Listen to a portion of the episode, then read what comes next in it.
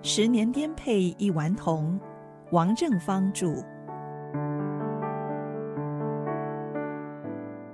亲爱的听众朋友，您好。这一篇叫做《很多亲戚还有五个姐姐》的第二部分。第一部分说的是我们在杭州住了大半年，终究安排好了行程，从杭州搭火车。到上海，再乘船到天津，再去北平。行前，母亲突然对我们兄弟两个说：“你们在北平还有五个姐姐。”我们全家登上了直信轮，最后到了天津。天津比杭州还要热闹啊！街上的人多极了，灰尘很大。我们在二姨家住了一天。二姨是母亲唯一的妹妹，两个人一道去南昌女子师范学校读书的，然后又一同去北京上北京女子师范大学。二姨一家子一直住在天津。他们的那所小洋房，真的让我开眼界了。两层楼，墙壁用暗红色的砖一块一块的垒起来的。客厅的一面墙上装了一个壁炉，可以在里面噼噼啪啪的烧柴。那个烟呢，就从壁炉上头的烟囱排出去。我们的二姨夫穿着西装，灯芯绒长裤，打着一只领花。他拿着一只铁叉子，戳壁炉里面的柴火，火就烧得更旺起来了。爸爸同他聊天下大事，二姨夫不时的会讲几句英文。他曾经在美国留学，得了工程学位。从客厅的另一头，我看他们两个大人，爸爸有点矮胖，头发已经半秃了。眼镜啊，就挎在鼻梁的尖端，衣服跟裤子啊都是松垮垮的。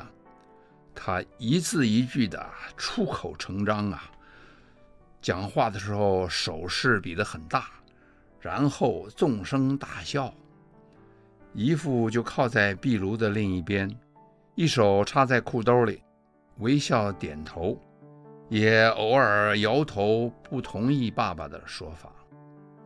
母亲跟二姨在另一间房子里谈心，他们有十多年没见了，有太多的事情要说。她们姐妹俩长得一个样子，只是二姨比妈妈略小一号，要从背面看她们两个，几乎分辨不出来谁是谁。我出出进进那间屋子，想偷听他们在说什么。他们都说南昌话。声音也很低，不容易听见他们在讲什么，仿佛听到母亲在感叹：“带这两个小孩真辛苦，特别是这个小的，麻烦特多。”二姨就在那儿点头。不过她说：“不过呢，我看呐，这个家伙好聪明。你看，二姨见到我还不到一天，就夸奖起我来了。”二姨也有一儿一女，都比我们大。我们的这位表姐啊，可叫厉害了。她不上学，专门在家里练钢琴。她曾经多次在音乐会上做钢琴独奏。她拿出照片来我们看，穿着漂亮的洋服，裙子的下摆啊拖到地上好长。她就在那儿专心的弹琴。晚餐后。请他表演一段吧。客厅中央就有一台大钢琴，表姐大方地扶着钢琴，跟我们一鞠躬，然后弹了几支曲子。她的手指头在钢琴上来来去去的跑得飞快啊！我哪里听得懂那些？就跟着大家使劲的鼓掌，手都拍痛了。我们到楼上表哥的房间去玩。他比哥哥只大几个月，正在学小提琴。可是他抱怨呐、啊，每天这个练提琴的真辛苦啊。他房间里的东西真多，玩具、书本堆成了两座小山。我说这么多玩具你都玩过？每本书你都读过？他说当然了，我都看腻了，玩腻了。他的衣橱里还有好几套小西装，我拿出来在身上比了比。我说我也穿过西装，就是那次演希特勒的时候穿的。可是你的西装怎么都是短裤啊？他说你不懂了，小男孩得穿这种裤子啊，要用吊带挂在肩上才对，然后穿长筒袜子，袜子要长到能盖住膝盖。他拿出一张全家福照片来，可不是啊，我们表哥穿着全套西装，短裤长袜子，下巴底下还打上一只小领结，就是好看呐。大家在那儿一一的试穿西装，就听见二姨夫在楼下大吼：“怎么没有听见你练琴呢？”表哥答应了一声，不情不愿地拿出小提琴来。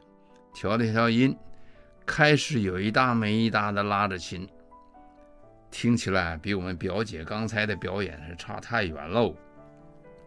表哥一面拉琴，一面同我们聊天，根本不专心。一下子放下琴，去找出一本书来，翻开一页开讲。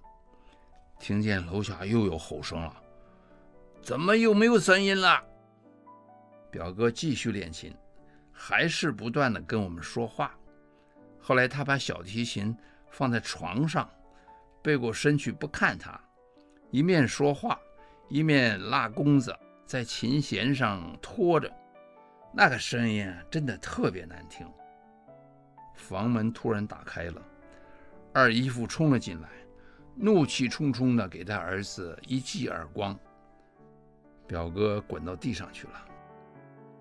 在天津，我们还有一个更重要的亲戚，这次没见到。他是母亲的三哥，我们的三舅，在天津很有名气，人家叫他曹三爷啊。妈妈说，这三哥很年轻的时候就去天津发展。这个人呢，为人重义气，一诺千金，结交了四方好友，在天津的事业很广。天津西洋电影院的发行也是他的业务之一啊。他手上的一流电影院有好几家，天津人很熟悉的，叫做平安、光明、真善美，就是平安电影院、光明电影院、真善美电影院都是三舅的。阿姨说：“你们要是想看电影的话，就跟我说，一通电话的事。我们当然想看电影啊。”那是我第一次在电影院里看电影，快开演了，院里的电灯慢慢暗下来，演的是部默片。电影里的人讲话就看到他嘴巴动，没有声音出来，但是他们的动作很大，蛮好笑的。又听见后面传来钢琴的声音，最初还以为是表姐在电影院里面弹琴呢。声音来自楼上，我摸着黑上楼。一间包厢里面的琴声啊，阵阵的传出来。我看见有位漂亮阿姨穿着洋装，一面看电影，一面弹着钢琴。我傻傻的站在她身后不走。看了一会儿，我发现她弹的音乐和电影有关系的。电影里面那个戴着高礼帽、留着一撮小胡子、拿着根拐棍。穿大破皮鞋走路的时候，两条腿朝外歪的那个矮个子啊，被坏人追，弹琴阿姨呀、啊、就跟着紧张起来了。她弹出来的声音又快又响，又快又响。矮子往前跑，回头看了一下后面有没有人追他，不小心就撞在电线杆子上了。阿姨就在那个时候很重的敲着钢琴，哐当。矮个子四脚朝天，然后又爬起来跑。音乐随着加快啊，我一直站在那儿啊，看他弹琴。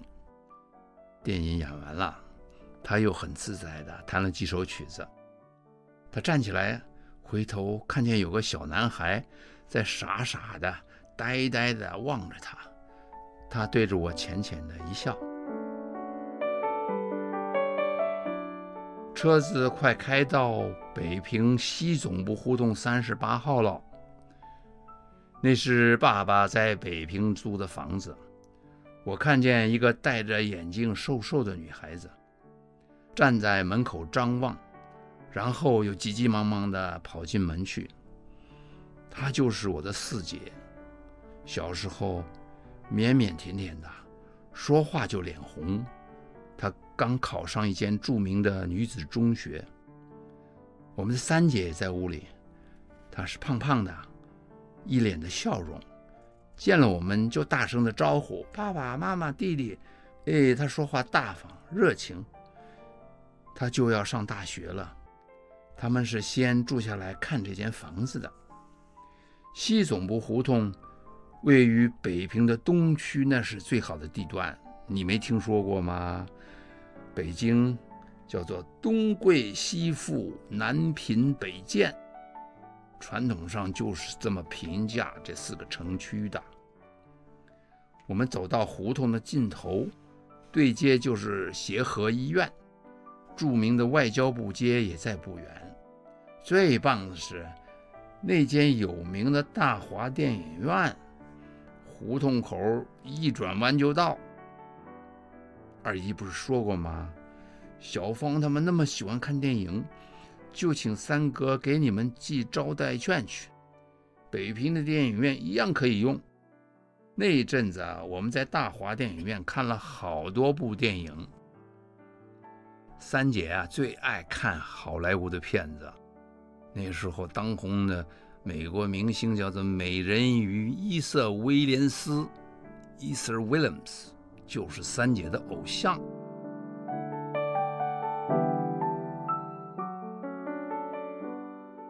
后记说起来，焕伯伯啊，他的名字叫做焕香，官宦的宦，乡下的乡。他是父亲在前线日报工作时候的一个年轻同事，两个人是好朋友。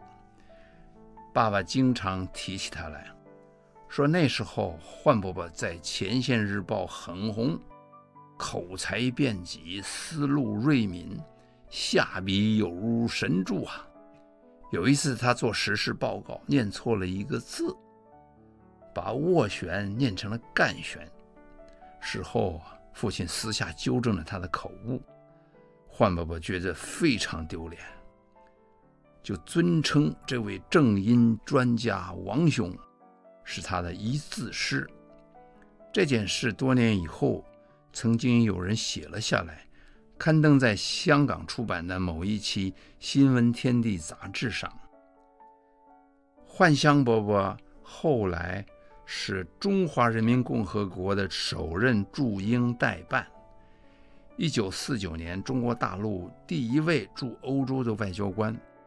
后来他又是首任中国驻欧盟大使。一九七八年，他率领中国科学院代表团访问美国。我在旧金山参加了欢迎他的晚宴，我上前向唤伯伯自我介绍，他非常记得抗战时期与父亲共事的那段日子，提起来哈哈大笑，还特别提到他念白字的糗事。